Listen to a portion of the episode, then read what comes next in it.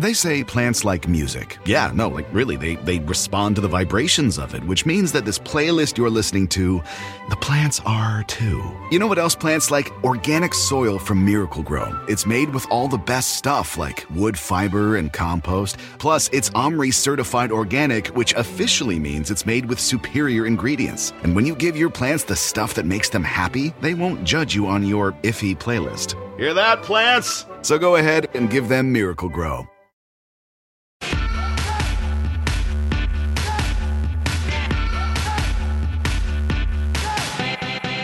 And welcome to Hysteria. I'm Erin Ryan. This week, Akilah Hughes joins to talk about Aunt Becky's Schadenfreude-tastic college bribery scandal.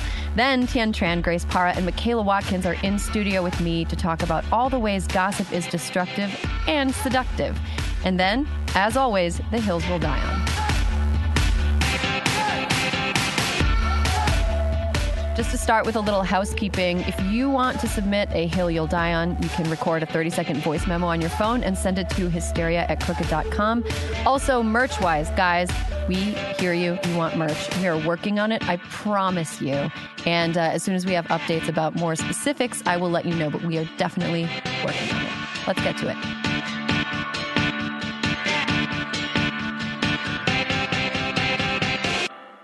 Hi, Akilah. Hi there. There you are. Hello. How are you doing? I am good. I just like really overslept this morning. I thought daylight savings time was working out for me, and then now I'm I'm over it. I'm like, oh god, I canceled on like three friends this morning. I'm like, I'm sorry, guys. I can't wake up. I'm dead. You gotta you gotta listen to your body, man. You gotta listen to your body. Yesterday, yesterday I was uh I was sleeping peacefully and a dog ran across my face. Oh my gosh, I read about that on Twitter. Are you okay? Do you I'm have peripheral vision anymore? I'm I'm totally fine. My I still can't quite see all the way peripherally out of my right eye, but it's fine.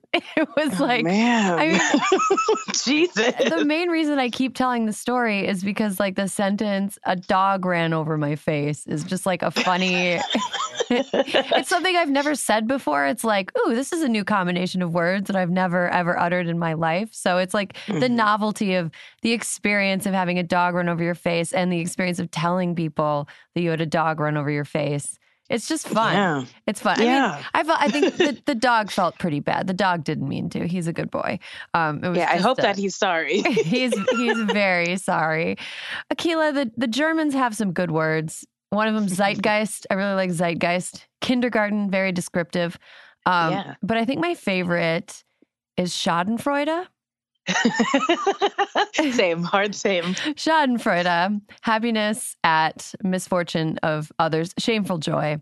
And uh, I felt it in waves yesterday. same. I'm trying to disguise it, but I really cannot. We're both over here like giggling about people getting arrested. And it's funny because you and I are like both like, please arrest fewer people. Okay, actually arrest these people.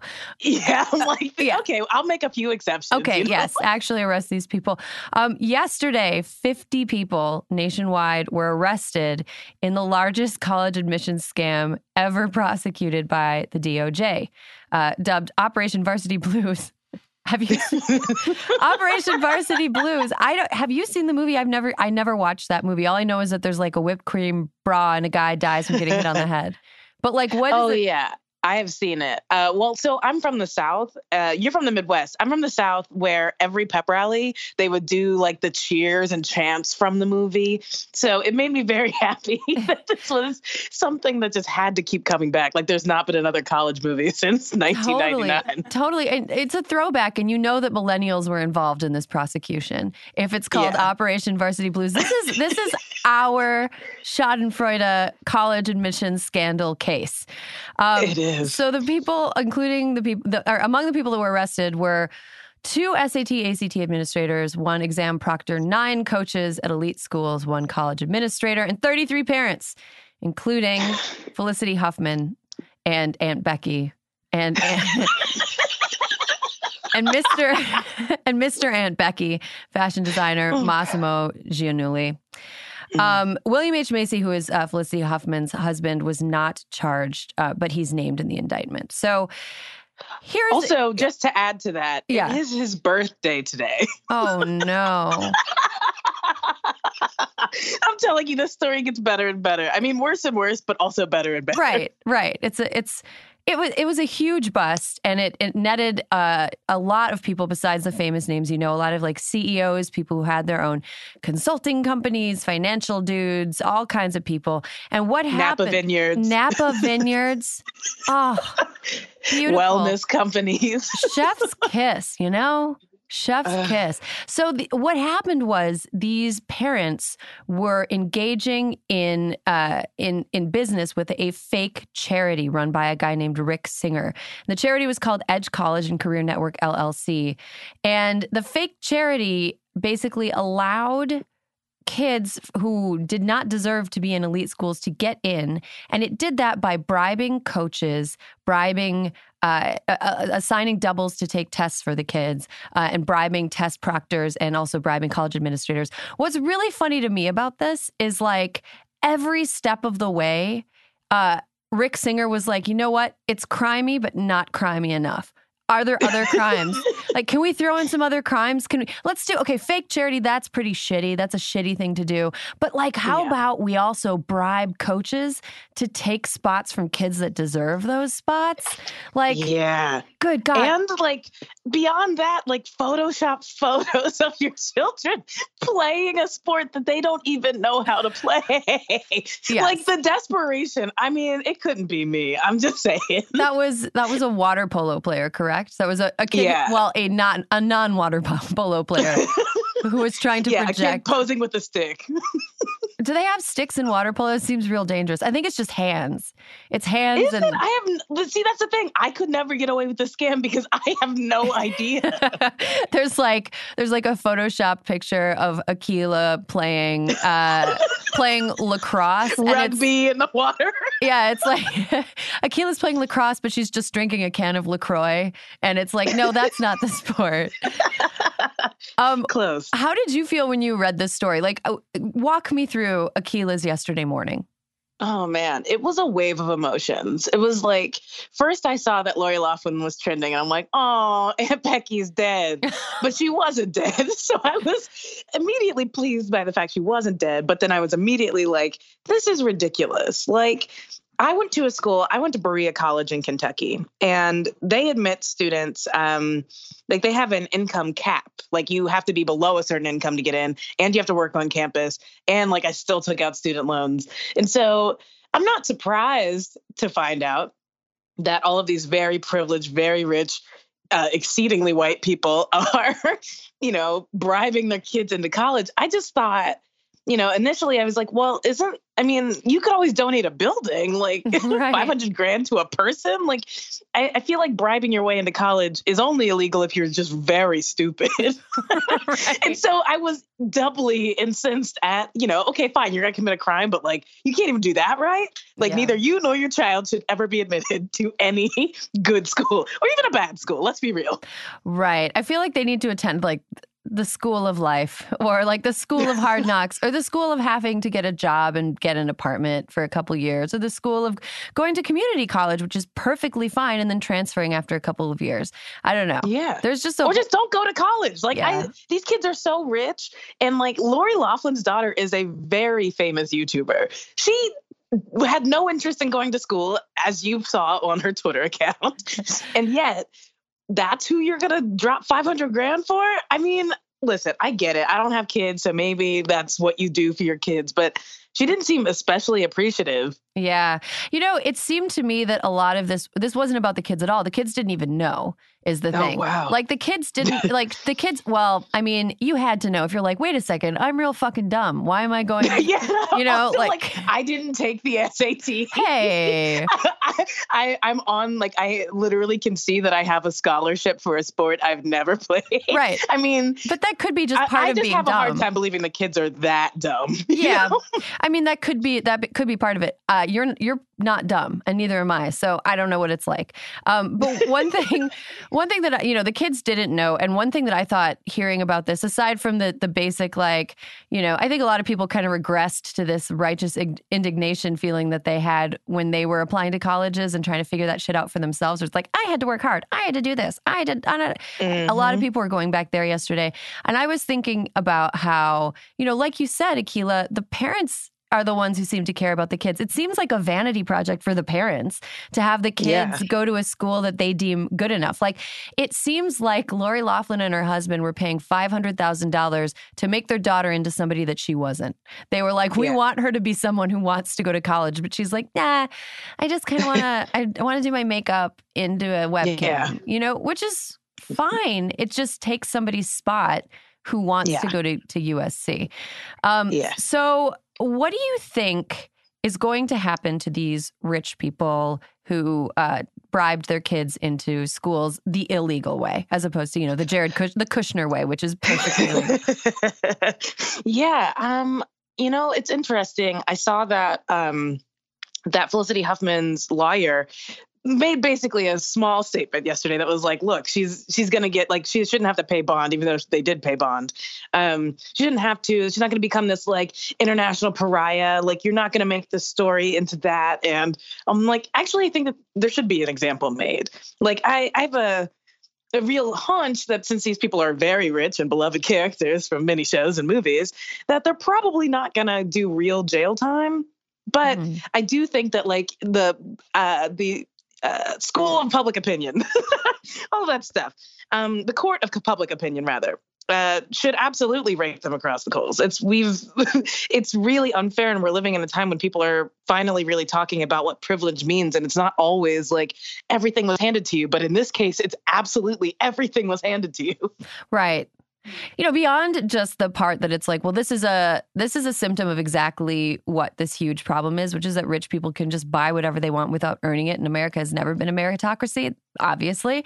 Uh, but it's also like a, a big it, it, according to well the crooked newsletter yesterday pointed this out uh, this is probably a bigger political issue than we realized just yet because the president's family is a prime example of people who probably don't didn't deserve to get into the schools that they got into. Jared Kushner, for example. Don Jr., I cannot imagine him going toe to toe with a kindergartner that will one day go to Penn, much less yeah. somebody who is currently at Penn.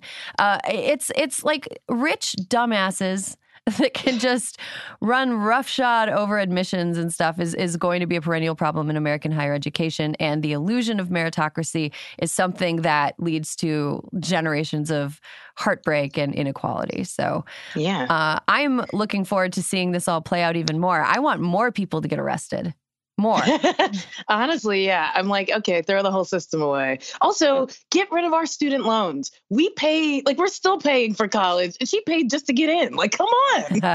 come on. Right. I don't have 500 grand. Someone should pay off my student loan. I went there, I did the work.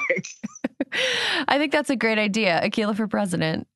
Thank it's you. Just, she's just running for president on the platform. Somebody pay off my student loans. Please. If you I'll drop out of the race if somebody does it, honestly. if you can afford bribes, somebody can afford to pay my student loans off. Uh, well, we're going to get more into this in a future episode of Hysteria, but I wanted to move on to one more story that I just love. This is sort of a week of scammers, I feel. Mm-hmm. And I just, everybody loves a good scam story. I don't believe that this is real, but I just love thinking about it. This past weekend, the hashtag fake Melania was trending because the woman who appeared in Alabama alongside President Trump and his enormous pants uh, did not appear to be his wife. Uh, she she didn't quite look the same as Melania. And so people believed there, there, there was a hashtag that was like, oh, it's a body double. She was wearing big sunglasses. You know, she was kind of acting a little different. And so, sure, why not? What do you think of this conspiracy theory, Akilah?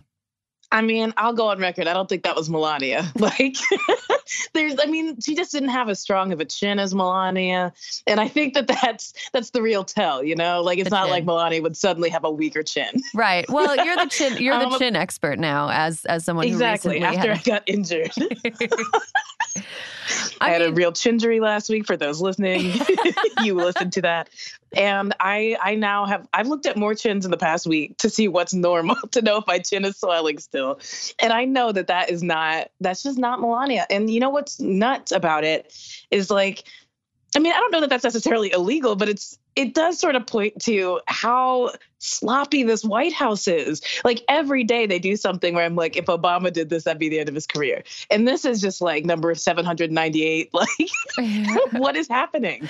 How I don't know. I don't know who that woman was. Well, on one hand, I'm not going to go as far as you went and say that I think it was definitely a fake Melania because, like, sometimes I'll look at a picture of myself from one day and I'm like, wow, my face looks real puffy. And other days I'm like, who is that beautiful woman? And, but it's mostly the first, mostly the former, not the latter.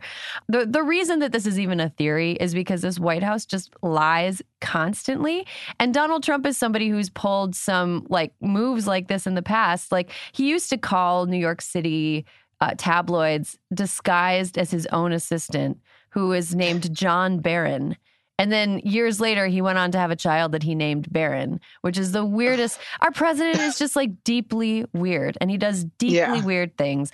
And while I am not positive that the people who surround the president would allow a fake to masquerade as the first lady, that sort of a stunt is weird enough that I believe the president would try it because he's a fucking weird guy. He's a weird guy.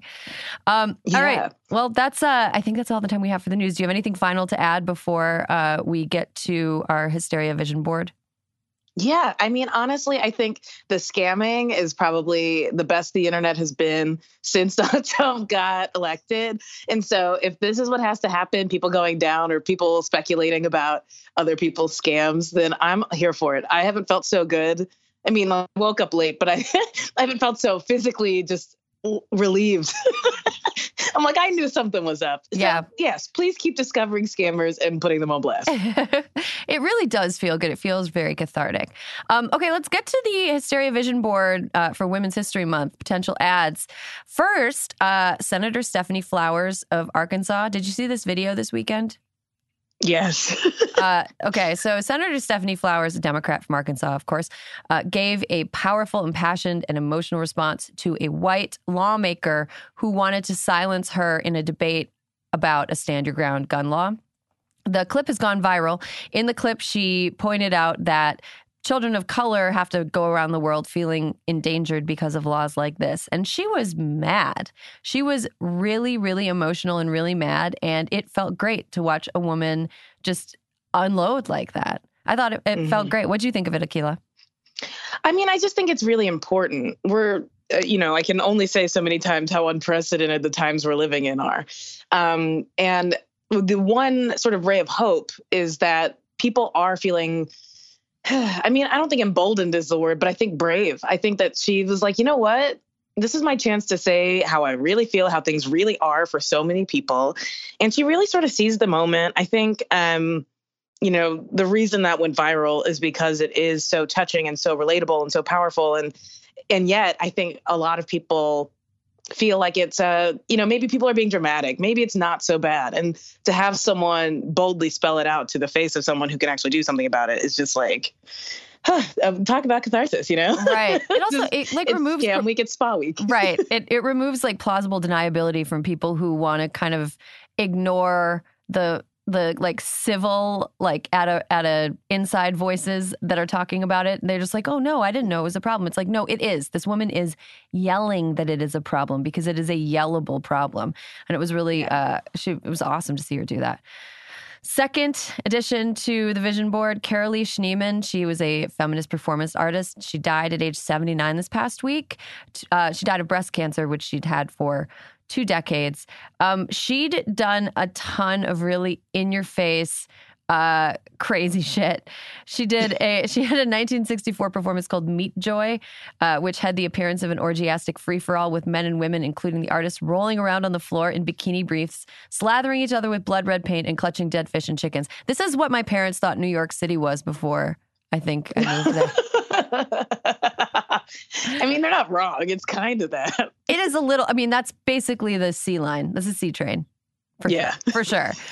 she also used to film herself having sex with her husband, and they edited the footage into a film called Fuses, which they showed at a film festival. And attendees at the film festival, mostly male, got mad because it wasn't pornographic enough. Wow.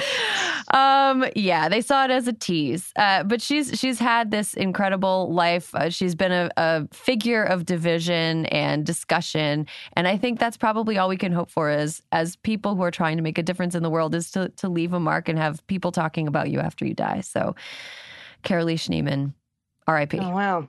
Pour one out for the homie. exactly akilah thank you so much for joining me again and uh, looking forward to having you on the next time Lovely. all right talk to you soon Thank you so much. Talk Bye. to you then. Stick around, we've got more hysteria for you after the break.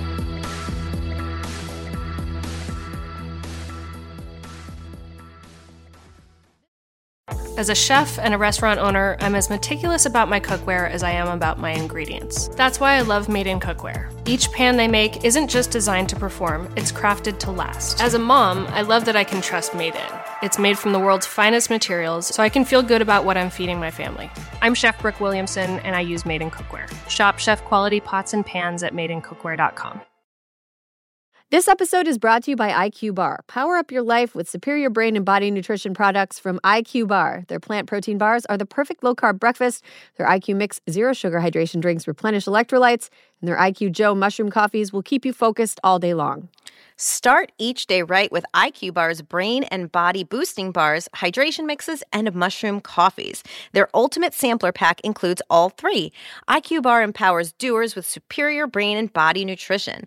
All their products are entirely free from gluten, dairy, soy, GMOs, and artificial sweeteners. And today, Hysteria listeners get an exclusive offer of 20% off plus free shipping. Just text Hysteria to 64000.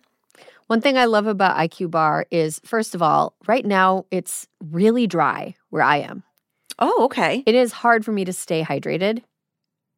I, I just like I, I'll just be going through my day and I'll be like, why am I so like Parched. I'm parched. I'm in a bad mood. I feel like I'm going to pass out. And it's, ah, you got to drink some water. You got to stay hydrated. I really like their IQ Mix Zero Sugar Hydration drinks because it allows me to rehydrate myself at a time when I feel like the atmosphere is trying to take all my moisture away. Well, and sometimes you need more than just water. Sometimes you need more more than just water. I also love IQ bars because I love a portable breakfast. I love a grab and go breakfast, no dishes. love something I can walk around holding and eating. I like something I can eat in my car without endangering the lives of me and every other motorist on the road. A breakfast burrito, not not the safest thing to eat behind the wheel. IQ bar, go ahead and do it. Good for you. Great ingredients. Helps you stay focused and alert throughout the day. And um, yeah, and you don't have to dirty any dishes. Refuel smarter with IQ Bar's Ultimate Sampler Pack. That's seven IQ bars, four IQ Mix sticks, and four IQ Joe sticks. And now our special podcast listeners get 20% off all IQ Bar products plus get free shipping. To get your 20% off, just text Hysteria to 64000. Get your discount, text Hysteria to 64000. That's H Y S T E R I A to 64000. Message and data rates may apply. See terms for details. This episode of Hysteria is brought to you by Vuori. Need the perfect Mother's or Father's Day gift? Check out Vuori Performance Apparel. Drawing inspo from the coastal California lifestyle, Vuori's products inspire others to live vibrant, active lives. I love that they're calling this the Coastal California lifestyle. I will embrace that instead of what I thought it was, which was the I only want to wear comfortable clothes lifestyle. Yeah, I have I refuse to be uncomfortable if I want to be productive. I refuse to be uncomfortable, but sometimes I have to look like I belong in a respectable place lifestyle, which is like Yeah. Vuori is perfect for it because they the clothes look fantastic. They fit great. They are so comfortable. I lie down in mine all the time. Especially, Erin, the women's performance joggers. They have a slim but relaxed fit and are designed with dream knit stretch fabric. I love my joggers. I've slept in mine. I've slept in them. Really? You don't get hot? No.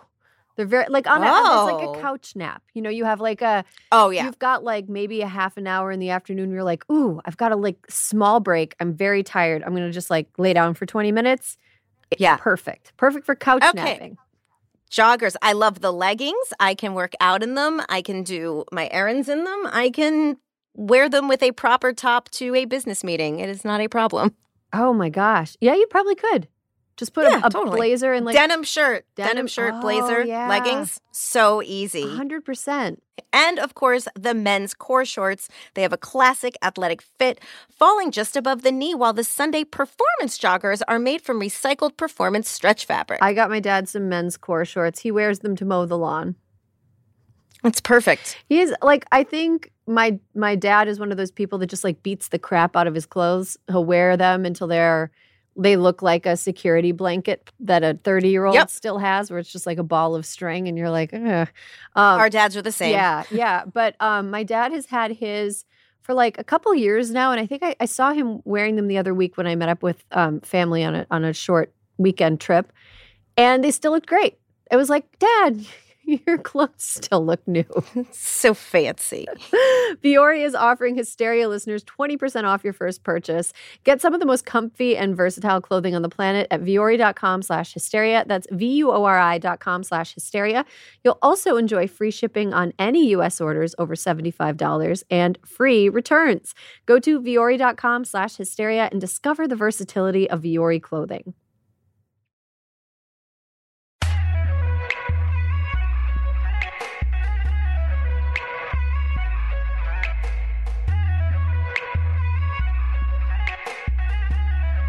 Welcome back to Hysteria. I'm Erin Ryan. Now we get to the part of the show where we talk for a long time about a thing that we've wanted to talk about for a long time uh, personal, political. This week with me, I have actress, writer, and Black Sabbath superfan Grace Parra. That's me.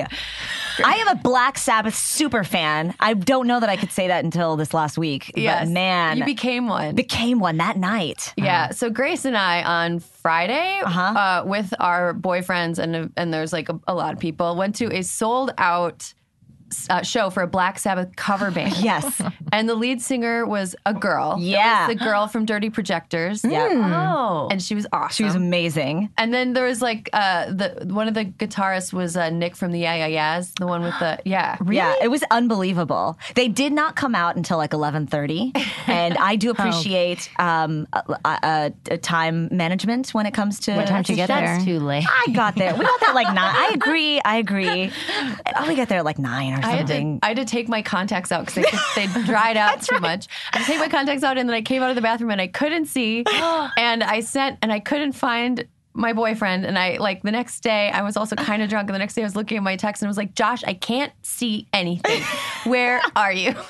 we just assumed that Erin and Josh left, and then Erin, it j- turns out, was just taking her contacts I out. was It taking my contacts out. what a bold move. I know. Yeah, that When we you emerge in your slippers. It, yeah, and right, your robe. right. A Yeah. moo-moo. Also, I love that Josh and Niall are besties. It's yeah, very sweet. Now they're texting each other all Yeah, the time. it's Yeah, great. It's great. Um, second up, we have comedian, writer, and dog mom Michaela Watkins. Oh, hello. how's uh, how's how's the dog? How's Jeff? Uh, he's good. He's really good. Um, but- um, I know it's uh, his name is Jeff, and um, my husband's name is Fred, and so people are always like, "Your husband has a dog name." do you do you, do you ever get mad at him and say Jeffrey? Your, your dog has a husband name. Yeah, my Yeah. exactly. And so and and also he's you know got pole position in the bed now, so I just like, Oh. wake up and I just like smooch and cuddle and just caress the Jeff the dog and and yeah, it's very everything is topsy turvy. But they look exactly alike if you ever if you ever look at what my husband and my dog look like. They have like I have a type. Oh, my That's Oh, fantastic. that's amazing. Third up, uh, we have actor, writer, and woman who won't drink something called business bitch, Tien Tran. Yeah. I saw it on a menu and I won't order it out what of is principle. this bitch? It was. I mean, good Oh, for you. And what Thank you. it? It? was just like a drink at this bar in WeHo. Mm-hmm. I don't even know what's in it. I didn't even look because just. I'm sorry, on principle, I just can't be like, excuse me, I'll have one of the business, bitch. I just couldn't do it. What was really funny is that Tien and I talked. We were like, "Can we do this? Can we do the business bitch?" And Tien was like, "No." And I was like, "I don't think I can, but the ingredients sound delicious." And then Megan Gailey shows up and she goes, "I'll have a business bitch." it was like, So Megan, that's Megan. I love that. yeah, that is, that. and I was like, oh, you know what?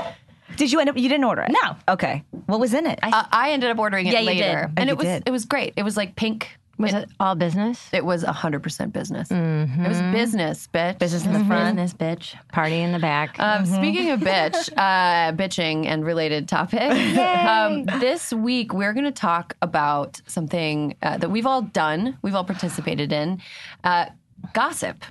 And I wanted to use as a jumping off point. Um, our co host, Alyssa Mastromonaco, has a book that just came out called So Here's the Thing. And if you haven't read it, it's great. I devoured it in like one sitting, two sittings, but it was it's great. And it, in my head, I heard her voice in my ear, and it was just like so charming. And Alyssa's just the best. But she has an essay in there about gossip that I thought was a lot more nuanced than a lot of takes about gossip. So a lot of times when you read things about gossip, it is kind of finger wagging, like "Don't do it." It's women being cunts to each other, and nobody, should, you know, it's bad, bad, bad. But then you have other takes that are like, well, actually, it's a way that marginalized people reclaim power for themselves through exchanging information. And that's very you know freshman seminar but it's i can see that being true. Alyssa's is uh, very nuanced. Alyssa's take on gossip is basically like gossip is seductive. It's unavoidable. Um, and sometimes it helps people who are not empowered to reclaim it. Uh, but also there are certain things you shouldn't gossip about because you can fuck people's lives up. So coming from that kind of nuanced place i uh, wanted to to kind of bring it to the floor and start with you, Michaela. Yeah. Um, what has been your experience with gossip and the way that it works in uh, in the way that women socialize? Well, I I have this physiological response to gossip, which is anytime anybody says to me, "Oh, I'm going to tell you something, but you have to promise not to tell anybody else," I have a feeling like my nipples get erect. I sweat. I I'm I Are you just turned on? I am turned on the way that people yeah. are probably turned. You know, I say like people are probably turned on during sex. I'm not. One I day would- you'll find out, I- Michaela. I, I hope to know that someday. Um, no, but seriously, like it is similar to the same kind of turned on, you know, um, or probably that moment when you get like two thirds of through a glass of wine and you're just like, yeah, and it'll never be better than this moment right now. And it's true, it will never be better than that moment right in that moment because no matter what they say, it's never going to feel as good as when somebody says, hey, I have to tell you something. You can't tell anybody else. I lose my my shit. I Yeah. just love it, and I know that that's a bad feeling. Like when my whole dashboard lights up like that, I know what I'm what I'm what I'm embarking on is not good. So. um the way that you know it has kind of gone through so many manifestations in my life i would say earlier it was about like fitting in right? I'm normalized because you feel this way and you feel this way and i then i feel that way. And then it was like thank god i'm not that person that we're talking about. And then it became um, empowered right? Like i'm not crazy right? Our boss is a total fucking dick right? And then it became um, this false sense of care, you know, like I'm very worried about, you know, so they're, they're not eating, and then you're just like, I know, and you're just like, fucking, they're so skinny and beautiful, I know, and they're not eating, and then now it's sort of transformed into something else in my life, which is. Um, it's more of a cautionary tale. It's more of like beware, like that that guy is mm. handsy, or that you know mm-hmm. you may not want to work with this person because they have a rage problem, or blah blah blah. Mm-hmm. That is a really interesting point because I was talking about this yesterday with somebody, and I, I came to the realization that the whole Me Too moment mm-hmm. is like the weaponization of gossip, like making formalizing gossip like allowed people who were at a lower social rung to assert power over like people that were higher up than them. Mm-hmm. And I also it also made me think about how, you know, gossiping sometimes is in a way an admission to yourself and the people around you that like we're on the same we're on the same tier. Yeah. And when you're like a boss or when you're like in any way when you have more power than people, people don't gossip with you anymore. Mm-hmm. Um, they gossip about you. They gossip about you become you. Become the subject. Yeah. Have you ever walked into a room? Well, this is a Mean Girls quote, but have you ever walked into a room and had everybody just suddenly shut up because they were talking about you, Grace? Yeah, actually, sometimes I, I actually, I think I've been in a place where I don't mind if people gossip about me for a number of reasons. I'll give you guys this. This is not to get sad or a little bit dark here, but um, sometimes gossip can be very beneficial in getting information across, information that you don't necessarily want to talk about yourself. Like I, uh, my dad's been having some health problems, and I have a, a circle of friends in Houston, and I told a couple of friends, and I gave them consent to go tell other people. I basically was like, I want you guys to talk about this. It's stuff that I just don't feel like having this conversation 20 times over, but I, I know that we're friends with this same circle of people that are that I would appreciate I would appreciate if they knew. And uh, and you know, the circle of people that I wanted to know about it found out about it that way and it became a useful funnel of information that wouldn't have existed if I had to tell people one on one myself.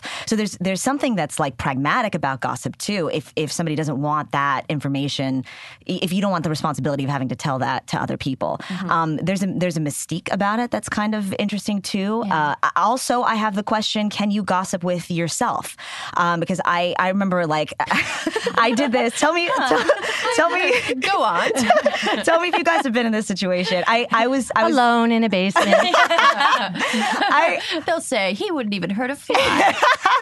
I was trying to think about the first time that I remember gossip being a part of my life. And I remember distinctly being in sixth grade. And I was in the play The Wizard of Oz, and I had been cast as the Wicked Witch of the West. And now this is something that, like, my my whole You're so much more Glinda than Wicked You Witch of the think so? I do. Mm-hmm. I'll take that as a compliment. Thank Yeah. you so much. Mm-hmm. Thank you. Well, Wicked Witch of the West was was interesting, and I was excited. I was like, I'm on my path towards becoming a character actress. This is great. but but a little part of me was like, I wonder why I didn't get Dorothy. You know, and then I told. I remember telling myself like, Oh, Grace, you don't want that part because the girl who got it is like. Fine, but she's very boring.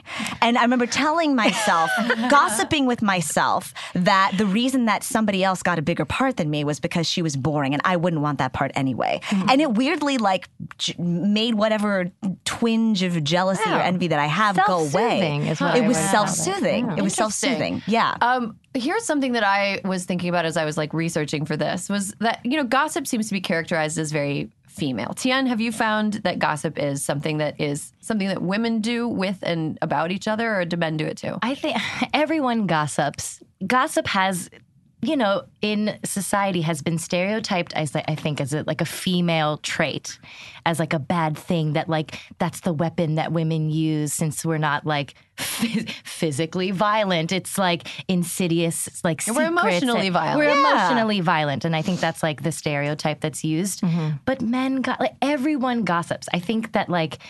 Men gossip just as much as women. Well, the, I, I think you're so right about that. And I even have a, a difficult time uh, defining gossip because I don't know what the difference is between gossip and word of mouth. Like nowadays, especially in entertainment, people get jobs by word of mouth. if your not- nipples get hurt. If your nipples.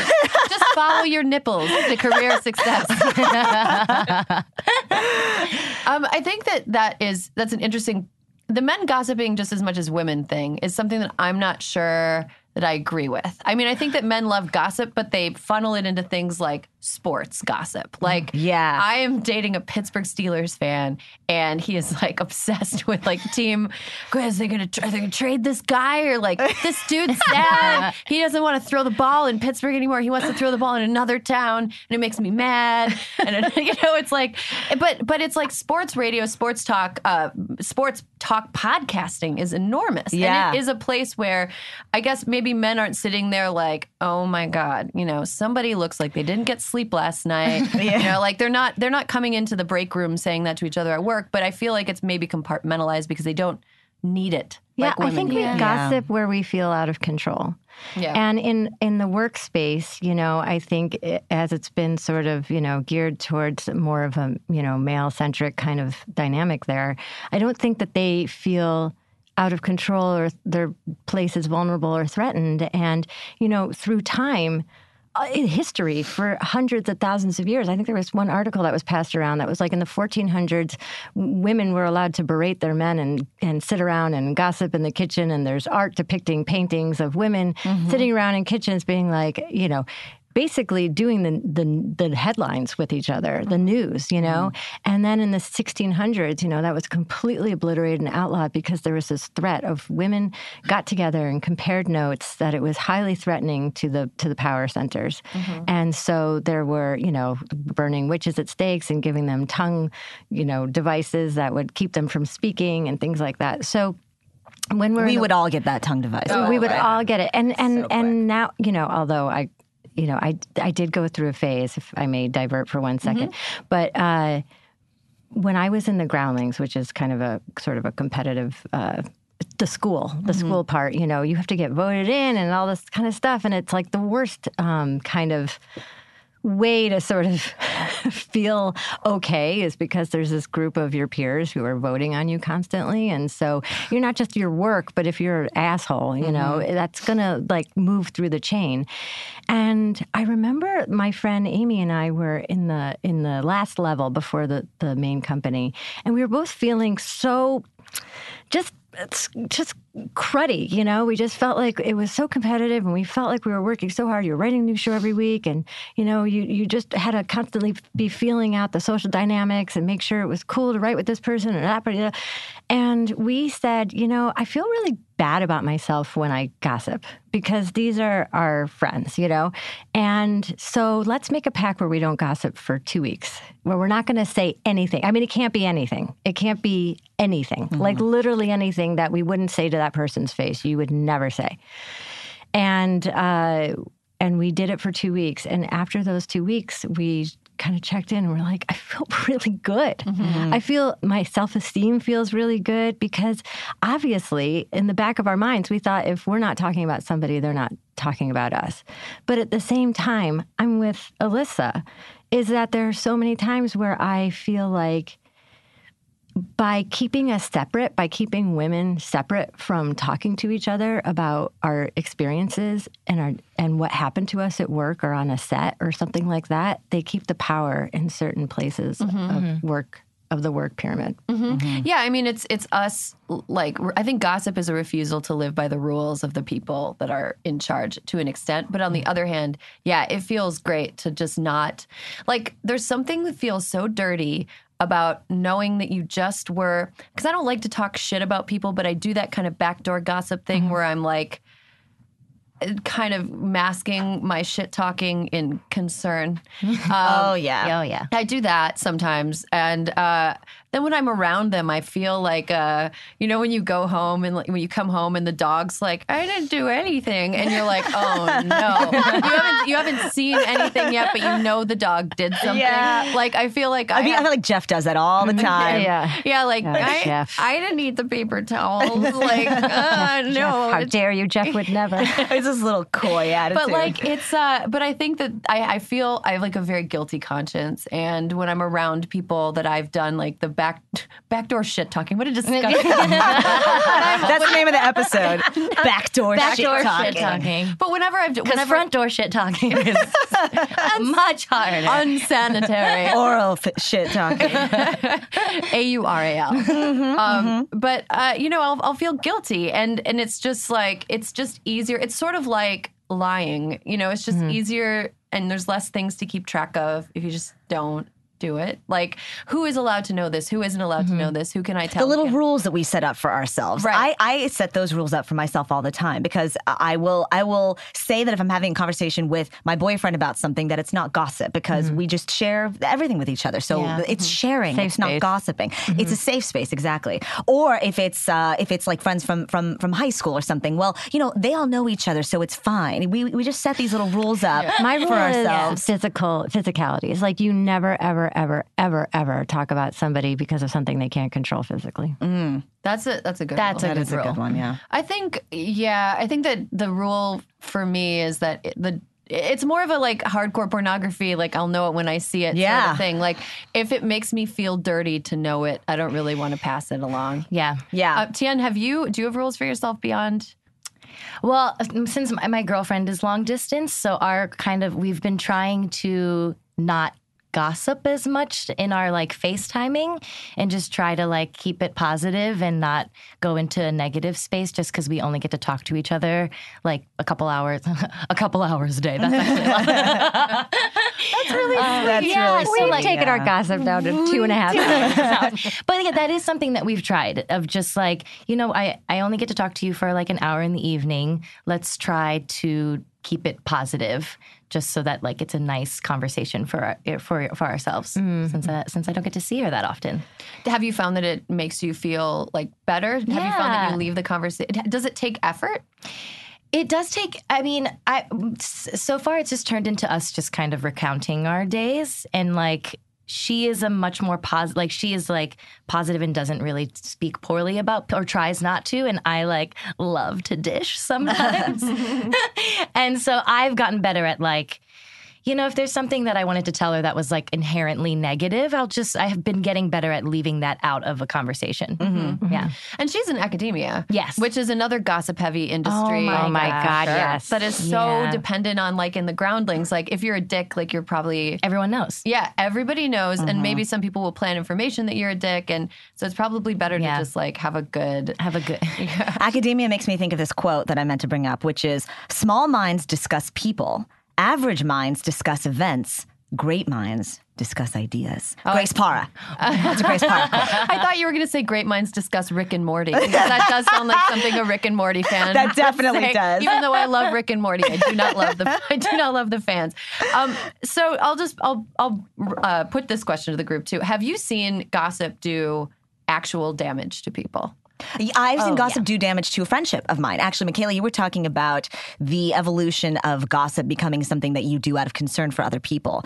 I heard directly from a, a friend, sort of former friend of mine, female friend, that she had uh, gotten out of this relationship and that this relationship had been, she'd been abused, um, if not physically, at least violent, uh, emotionally. Uh, and um, then that relationship was over and I was relieved as a friend. Like, thank God you don't have to put up with this abuse. Then she drunkenly told me that she had started hooking up with this ex again. And so, out of concern, genuine concern, mm-hmm. I spoke with mutual friends of ours about it and said like did you hear this is happening? They had not heard about it. And i was like well i think it's something we should just keep our eye on because i mean the way that she's expressed it to us she's been abused. And that's something that i, I don't want her to have to go through again. Mm-hmm. This friend found out about that. And even though there were other people discussing this she linked it back to me got really mad at me. And our friendship's never been the same since. And and it really came out of a place of concern. But i i don't know i didn't know what to do in that situation. Maybe i pose this as a question. Did i do the right thing by talking to other friends about a friend who's potentially in a in a dicey situation like that I should have kept my mouth shut that I didn't feel, feel right like I always take my temperature on where something is coming from. Yeah. If it feels in any way that it is, it ventures in any way into lasciviousness, into Yeah. um, where, yeah, where it feels like, is there a sense in any way, shape, or form that I'm veering away from genuine concern or like trying to get your, my tribe of friends to rally around this person and support this person? Does it in some way feel like, kind of almost like a joy to be like, finally, something fucking interesting is happening in my friend circle. Right? Like, right. If there starts to feel at all like that, then I think, you know, you're out of the space. I worked with a guy, um, or I was about to take a job from a man who, a friend of mine, who, in a very genuinely concerned way, said to me, I'd be careful with this person because I know someone who worked with them and they had a really terrible experience for this reason. And it kind of went against the grain of everything I sort of talk about and stand for in terms of women and their safety and health in the workplace. And so I was ready to turn it down. And then I saw the person, and then I found out the person that they were talking about actually was coming back to go work with that person again. And when I saw that person, I said, How do you like working with them? They're like, Oh my God, I love him. He's the best. So I almost missed out on a job. I think it was that's a, I think that's an example of because I know this friend of mine who said this to me meant well.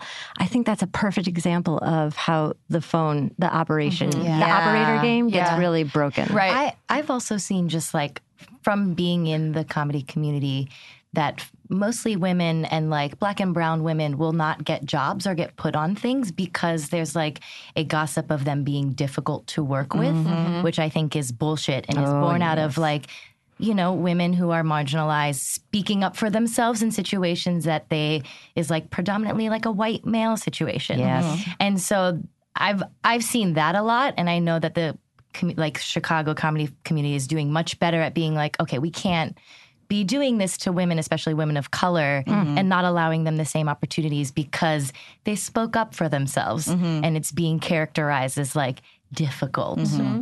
Yeah, and I think that goes that goes along with this idea of poisoning the water because gossip can be weaponized into something that deliberately is meant to hurt people or that is sort of just an agent of chaos. I I had a situation once. I think, you know, there's there's one thing to be way like to say it. yeah, it's like this this person is is bad and difficult to work with and I usually don't trust that unless I myself have mm-hmm. had interactions with that person. And then I don't really spread it because, you know, kind of in the age of leaking, I and, and having worked for a lot of different journalistic, or not a lot, but a handful of different journalistic organizations, usually I just treat things that I write down as things that could end up on the front page of the Washington Post, mm-hmm. things I say that could end up in a blog post. I, I try mm-hmm. to be careful. Uh, but sometimes you just get these like really like fucking chaotic, malignant people Yeah. who try to to like throw it at you. So here's here's something just bizarre that happened to me. Um See, I'm excited about what you're about to tell. How are your nipples doing, McKay? They are just, I'm, they're holding my coffee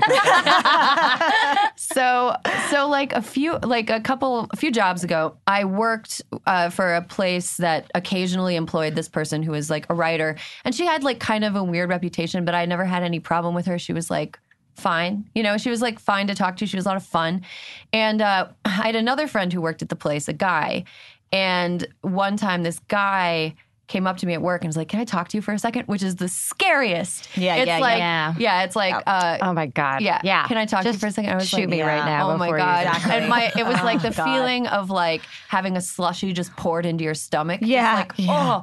So can I talk to you? Why? What's what's going on? And he was like, Yeah, I was at a party with this girl. Her name, let's just call her Anne. I was at a party with Anne, and uh, we were like all kind of standing outside, like smoking. And she told everybody it was like a wor- party full of people that I worked with. She told everybody that you do heroin, Erin. and like, okay, so I have to laugh because of the absurdity. also, like, yeah, of all the drugs, yeah. you know, like that is not my personality. I would do the shit out of some Adderall, but not heroin. Like, come on, I, I did, and, and like, I've I've done acid at a tech conference, and I wrote about it. Like, I've done I've done the- requisite amount of Guys, I do drugs, okay? I I'm cool. Cool. No, it's just like it's just like, uh, but what a thing to tell. She just told a bunch of people that I worked did you with. ever? Did you confront her about it? No, because it was like one of oh those my things where I was like, "You are a, you're just a pathological liar." And Yeah. when I when I when I come across people like that, there's no reasoning with them. There's no rehabilitating. I mean, do you think there's a version? Because this makes me shudder in fear. Like I say things off the cuff in a sarcastic way, and what if people didn't read me right? She's you not know, funny, though. What if I'm like, oh, Erin, oh, heroin pants, Erin. Heroin pants, Erin. And true. She And like to me that reads as she was clearly doing it because she's jealous of you and wanted to tarnish your reputation. it was just it was really weird though. It's like be better though, you know? Like be be better. Yeah, who Yeah. pick That- a more personality appropriate drug? You yeah, know? exactly. So do you think that that guy, the Nobody's colleague, buying your heroin. the colleague guy, the colleague is somebody that I trust and have trusted for mm. years. And Okay. and I I eventually heard it from another source that she'd said that. And then she later went on to like do other really weird like Did you confront her ever? never confronted her. I just I blocked her on all social media and refused to communicate with her ever. Well, you Smart, showed smart, smart, smart. I do the like because I think that Yeah. there there are people in the world that abuse credulity and abuse gossip networks that are maybe founded on a uh, with, with a sense of like empowering people or bonding with each other. Um, and they kind of will dive into those and spread lies. And, Yeah. and it's bonding. awful. That's yeah. a big one. Like there are people that you see, and for some reason it just brings it out in you, and you're just sort of like, why am I? But I think what right now, I, what I feel very excited about in my life, if I may share, is I have friends who hold me accountable. So sometimes I want to commiserate with somebody, but I have friends who will say to me like, "Uh huh, I hear you. Yeah, that's really fucked up. But can I just tell you something? You know."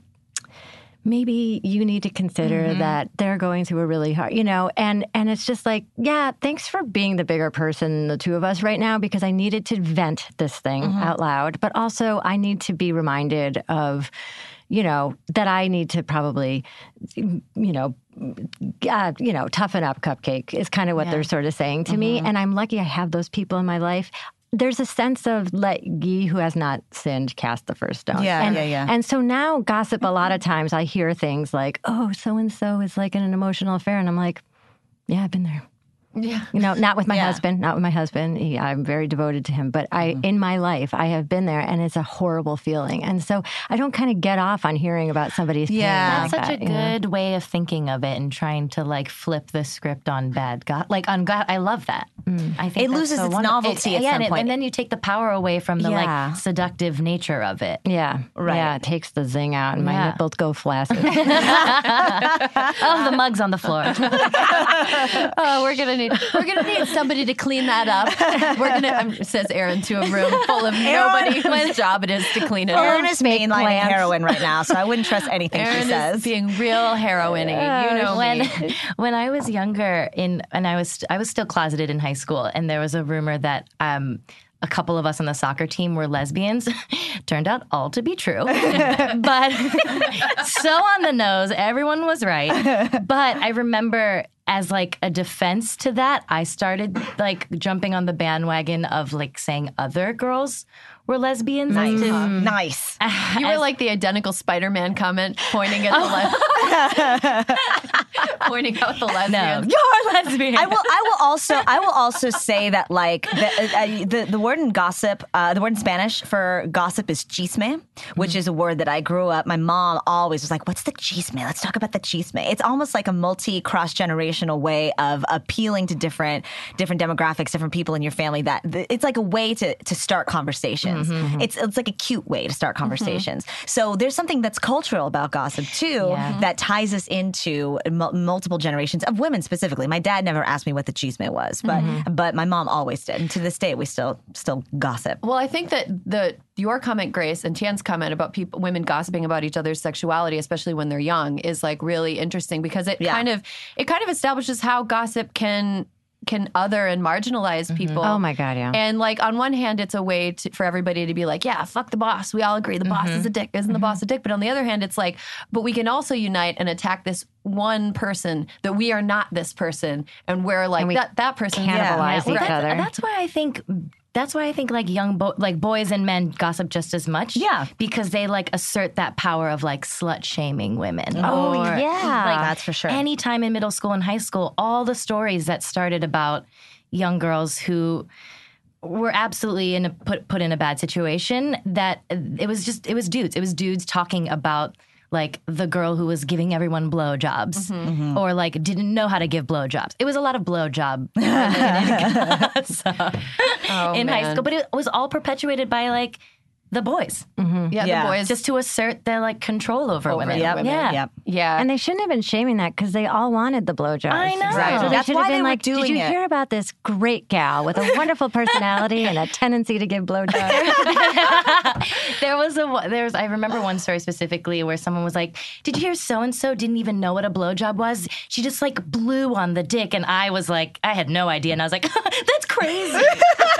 Why would you? Uh, that's uh, what kind of technique is that?" Note to self: never blow on the dick. Never blow on the dick. Never blow on the dick. um, well, that, that's something that I think also another function that gossip has is like when I was like the kind this kind of sheltered kid, when I would hear gossip, I would be like, note to self, find out what that is. yep, yep, yep, Like, yep. what is this thing? But I think like shame is really, uh, and we'll we'll do a shame episode Oh, at yeah. some point in the future. But I think shame and gossip are are evil cousins. If anybody grew up in the Catholic faith, as Yeah. I did, that Yeah. will definitely resonate. We'll get all we'll get all the Catholics and the, and the Jews together. perfect. Dana can come. We've got, we've got everybody. But um, I I think that you know gossip and shame are sort of like evil, ugly cousins, Mm-hmm. and then the like good cousin of gossip is friendship, which is like kind of Mm-hmm. Yeah. It's this weird little- Fellowship. yeah, it's this weird little Venn diagram overlap that's always going to be complicated. But you know what's cool about it? The Venn diagram overlap is shaped like a vagina. Oh. I love you, Van Dyke.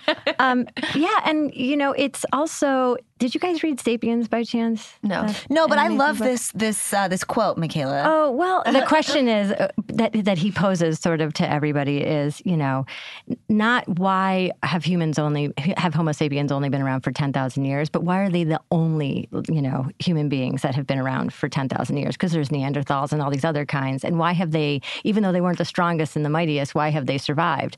And it's not just that they could say, "Hey, there's bison over there," it's that they could talk about this imaginary concept. So mm-hmm. they could be like, um, you know, I could tell you something about what's happening in the next, you know, tribe over that sort of saves your life. Or, you know, I can say there's a forest fire and now the bison are heading this way. And we can, yeah, we people. Yeah. imaginary things, not just things that are happening like rock, stone, sky, bridge. You know, we can actually start to build um, a, a- a f- a false fictional narrative about things that aren't actually happening. So gossip, in a way, saves us and kills us slowly. Yeah. um, I'm really sorry that we have to wrap up this conversation because this was great. I could sit here for like three hours, but as soon as we get off the mic, we're all going to talk shit. Yes. about all the other co. Yeah. There's like 10 other Let's drugs all that I take know Erin turns is doing. leaving the We're all Yeah. going to talk shit. No, we're not. We're gonna, Grace, you leave the room now. seven minutes in hell. is you leaving the room and we all sit here talking shit about you, then you come back. And then it goes on air. Uh, we have to take a break, but when we come back, the hills that we will die on. 嗯、呃。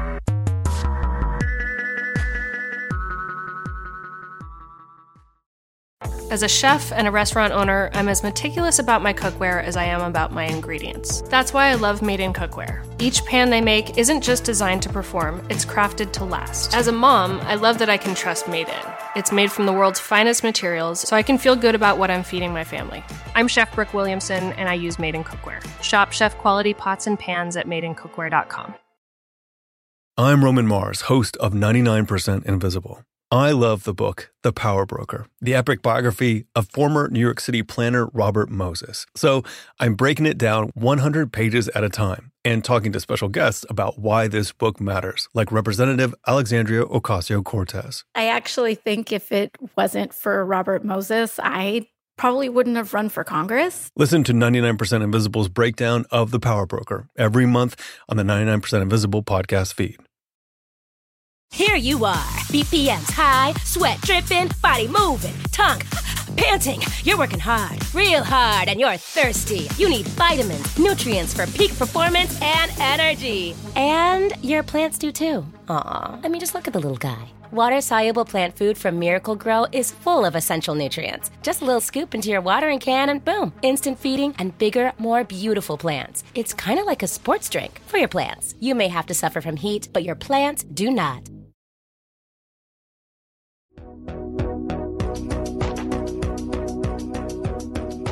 Welcome back. This is a part of the show where we take very staunch stances on things that don't ultimately matter. the hills will die on. First, we have a hill from one of our listeners. Let's roll it. This is Stephanie in Boston, and the hill that I will die on is that people who back into parking spaces are absolute idiots. As far as I can tell, backing into a parking space serves absolutely zero practical purpose, and people who do it seem to have absolutely no ability to drive in reverse whatsoever. Oh. It drives me crazy, and people who do it are just plugging up parking lots for the rest of us that can park like normal people. This is rich coming from a Boston driver. that was my first thought too. I was like, okay, Stephanie in Boston, driving expert over here, the only good driver in Boston. Let's just assume because she Sure, listens to sure, history sure, that sure. she's the only good driver in Boston. Conscientious, Yes. aware. and Hell nice. yes. I, hell yeah, that's a good hill. I agree with that. I just recently re-entered driving as a as a thing oh, because Yeah, I, I yeah. like didn't drive for like seven years, and then I went to the DMV and drew a picture of a car, and they're like, "Here's a license." um, and I, it's, it, I feel like I'm just reacquainting myself with what a pain in the ass it is. And It's so- mostly parking that's a pain in the ass Yeah. over driving itself. It's just like having a big Yeah. metal backpack you can't take inside. yeah. I will say I do like park. I know this is weird, but I do enjoy finding a spot. It, I, my nipples get hard when I'm Sure, it's find gratifying. A, like, a really nice parking spot, I and I do it well. I like the pull through when there's two spots and Oh. one spot, you know, you'd have to back out to get- to get out of it, and then the other spot, if you just drive forward a little bit, then you'll be mm-hmm. able to drive forward out of a park. I love that. You know, I'm the daughter of a mathematician, and nobody's allowed to load the dishwasher when I'm at my father's house except my father because he knows the most, the, the best way to max out sort of. Wait, I know, just learned so much maximize- about you, Michaela. That's so much space. like you cannot touch his dishwasher. He is just eh, because everybody does it wrong. and I have sort of that sort of brain where I know how to pack in as much into a space as I, uh, you know, just visualizing the it. Marie Kondo of parking lots. Yeah, when I do see people like sort of park all f- fakaked, I get really my I get bone. I get mad about it, Yeah. but I, I don't have a problem with backing into a spot if it's the right thing. um, okay, good, good hill, Stephanie. Thank you. If you uh, listeners want to submit your own, you can record a 30 second voicemail and send it to hysteria at crooked.com. I'm going to do the hill I'll die on first. Um, I have to do these every week. So sometimes at the beginning of the show, I'm like, okay, what do I care about? I've already said everything I care about. Microphones. Microphones are done. Uh, yes. Yeah. One time I did one about the lid of coffee cups because I wear red lipstick all the time. Yeah. They need to be black because otherwise it looks like I've just been Frenching this. uh, here's my hill. Did you hear about Erin? She Frenches she coffee. Frenches coffee. uh, so here's mine this week succulents, the plants that are allegedly just easy and idiots can keep them alive. I can't. Yeah, no, they're I- tough. They're tough. I keep killing succulents. I am the Ted Bundy of succulents. I had like this beautiful. There's this really nice uh, nursery like greenhouse down the street from where I live. Uh, it's called Rolling Greens in LA, and it's great. And it is, uh, and I and there's a place called an arrangement bar, and you go and you bring them a container, and you're like, fill this with plants, and they're like, okay, and then they like make a pretty like arrangement for you, and then you pay for it and you leave, and it's great. And I came in and I was like, this is I'm gonna figure out how to make succulents not die. Like when I first moved here, and I brought them a container, and they put a whole little row of succulents, and it looks so cute. And I brought it back, and I put it on my dresser, and now they're all fucking dead. How long did it take? It took six months, but they just I watched Erin. them slowly die, Yeah. and I'm like, Yeah. I I, to, I called my mom. I'm like, what do I do? She's really good at plants, and she's like, just don't do anything to them. And so I did, Literally. and they all died. Yeah. This is I like think they died out of spite. It's amazing, Erin, because you are my lady goals in every way, shape, and form. And yet, this is like your Marvel superhero, which is like, like your superpower is it's things that can't will slowly die. Yeah. you're like But that. You that cannot won't. kill Yeah. a succulent. I did it. I did it so many times. Mazel tov. and, things, and things that should not last as long as they do last a very long time. Like I have a cat that's 14 years old and still jumps on top of the fridge, and I don't know. Like she's like a Marvel superhero. anyway, I I'm sure I'm gonna get a, a ton of tips. Like the time I took a stance on oregano, and some guy who was like, "You haven't had real oregano," emailed me. Uh, I'm gonna get a ton of succulents tips, but I I share the I- love. I've heard all of them. They will die if you give them to me, and that's the hill I'll die on this week. along I'm looking all up rolling succulents. greens. I the can't hill your wait to succulents go. will die on. It's, it's great. It's great, yeah, okay. Um. So up next, uh, I'm gonna throw it to Grace. Okay, I my my hill this week is uh, I- I'm actually going to public publicly shame people who like this Hard nipples. item. Yeah, Michaela's all yeah. My gossip this week is um, I hate fringe on rugs. Mm. Fringe doesn't oh. belong on rugs. I'm looking around. I'm seeing some fringe on a rug right here. Like even a Seeing some Moroccan fringe. rug? None of it. It's all bad. It's it mm-hmm. it, it it it gathers hair and dust. Mm. And how do you get it out? You don't. Is the is the problem? it looks terrible. It looks like pubes that need to be shaved off. I don't. I like a smooth, clean shaven rug. I don't like fringe on a rug. I'm going to publicly shame anybody Are who we still does. talking about a rug? We are still talking about an actual rug. We're trying to find a rug for this room in, in our house, and and there's just so many rugs with fringe on it, and it's terrible in every instance. Fringe generally is pretty terrible. I mean, occasionally it's fine on like a flapper dress, I guess, but everything fringe is bad. Fringe on jackets, fringe festival. yeah, okay, yeah, yeah, now yeah, yeah, going. yeah. Oh, Let's no. go. Let's Gauntlet. go. Gauntlet. Let's go. Oh. oh, holy shit! I'm the anti-fringe right here. Oh, wow. Yes. Wow. That's You that's just extremely norm. insulted the cast of Nashville. you insulted my dad's coolest jacket from the late 70s, which was a leather fringe jacket that made my mom have a crush on him. Bonnie Raitt just Yeah, Hayden just Panettiere. rolled in her Yep, yep. massage I can't chair. wait. Come after me. I hate, but especially fringe on rugs. That is Okay. unacceptable. Come for Grace, all you fringe heads. yeah, heads. come out on, there. fringe heads. Wow. All right, uh, let's go. Tien is just a guy. Jen is aghast. you truly are. Just, it's cute. it's Point, counterpoint. Go. All right, Tien. Oh my gosh. Okay, You are I up. Oh, I had to, I had to pick up something. So um, I'm gonna go. Okay, I'm gonna go with. I really don't like shirts with the holes where the sh- shoulders Oh, are. Where the shoulder shoulders should be. shoulder, yeah. because I don't understand it. And I don't get why that's a style that's been chosen. Sexy, sexy. Is it though? It's just like those Um, long sleeves that just have. Is it called a cold shoulder? It's called a cold Yeah. shoulder. I didn't even know it had a name. Yeah. So you're confused about them, or you? I don't like them Don't like them. visually. Okay. Do you mostly not like them on a Fox News host, or do you just not like them on anybody? Both. Yeah.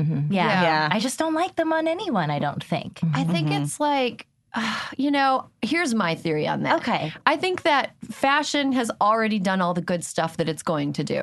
like in the 1950s, that was the best fashion. And like there was some stuff in the 70s, uh, like Mary Tyler Moore style clothes. Like that was when fashion I'm was. with you 100%. That was the last this. time it was good. and like there have been some like uh, Alexander McQueen like around Y2K, the scary female like pointy shoulders wasp looking stuff was really cool. Yeah, that but was other than that, there's been no good fashion since the 1950s and maybe the 1970s. and I think that because they need us to buy shit, they're like, uh Cut the shoulders. Yeah. What hasn't been around in a while? Yeah, like It's oh, the what opposite of invented? an 80s shoulder pad. No shoulders. No shoulders. Yeah, yeah, yeah. Yeah, it's like oh, like like they've been trying to foist wide leg pants on us now. It's like uh uh uh no. Yeah, I tried it. I can't do that one Yeah, either. but I think it's just because fashion has run out of ideas. Yeah, don't stand stand firm. I with am me. standing strong with this one. Yeah. Yeah. I don't want to see your shoulder. Team Ken. I, I don't mind I don't mind when the cold shoulder shirts um, show a little decolletage because I love decolletage. and I like a halter. Uh, sure. Oh sure. yeah, I'm not again. I'm I'm pro shoulder showing, but I, I just don't like that there's fabric around. And then you on the know? and then arms. on the It's arms. Trying Yeah, too yeah, hard. yeah. Trying, It's too, hard. too hard. So yeah. once you've shown the shoulders, there's no turning back. You show the you whole show the arm. whole Yep. arm. Yep. Yeah. Okay. Yep. That's fair. Okay, Michaela, what hill are you going to die on? My hill is that I started watching the wonderful, um, sort of quirky d- criminal de- de- murder show, uh, Killing Eve. Oh, yeah. And My favorite. So good. It's great, right? Here's my hill. Um, everybody on that is amazing, is stupendous. I, I'm enjoying it in a huge way. Why do murder shows and doctor shows always have a character who is like the the skeptic? That's so, so much a skeptic that they're literally just an obstacle. Like they're just like, um, you know, I think if we do the transplant through the you know nose instead of the foot, and they're just like.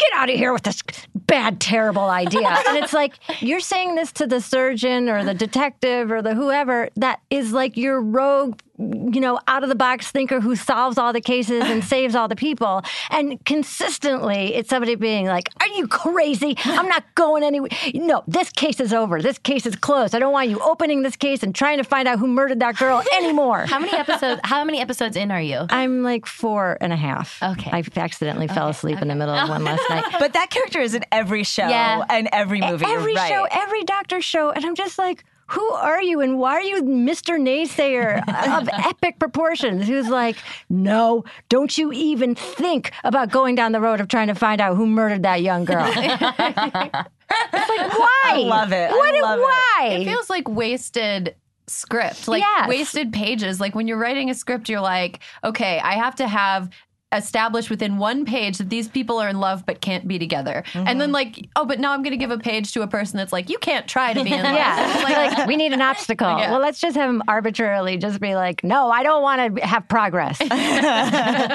no, this story can't continue, Yeah. but I want it to. That's great. That's a good hill. That's to a die good on. hill. That's a good- And now it's it's gonna ubiquitous. now it's gonna bug me. Yeah, it Now is. it's gonna bug me forever. You're just gonna see, like, I'm the chief of this hospital, and I can't have you solving solving cancer. Oh my gosh, this is a really fun one. Grace, Tien, Michaela, thank you so much for coming to hang out. Thanks to Akilah Hughes for joining me for the news, and there will be more hysteria next week. this nation, Janet. What these girls can fan it, Y2K email and scan it. Don't take no for an answer. Um, girl with a mouth that's overdone. Right, cause girls just wanna have fun, so Annie, get your gun. Give them what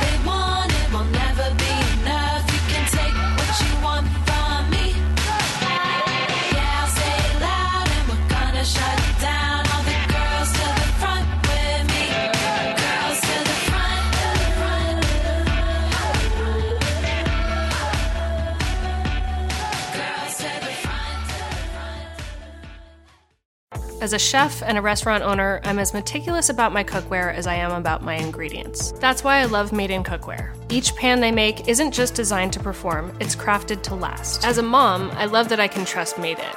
It's made from the world's finest materials, so I can feel good about what I'm feeding my family. I'm Chef Brooke Williamson, and I use Made in Cookware. They say plants like music. Yeah, no, like really, they, they respond to the vibrations of it, which means that this playlist you're listening to, the plants are too.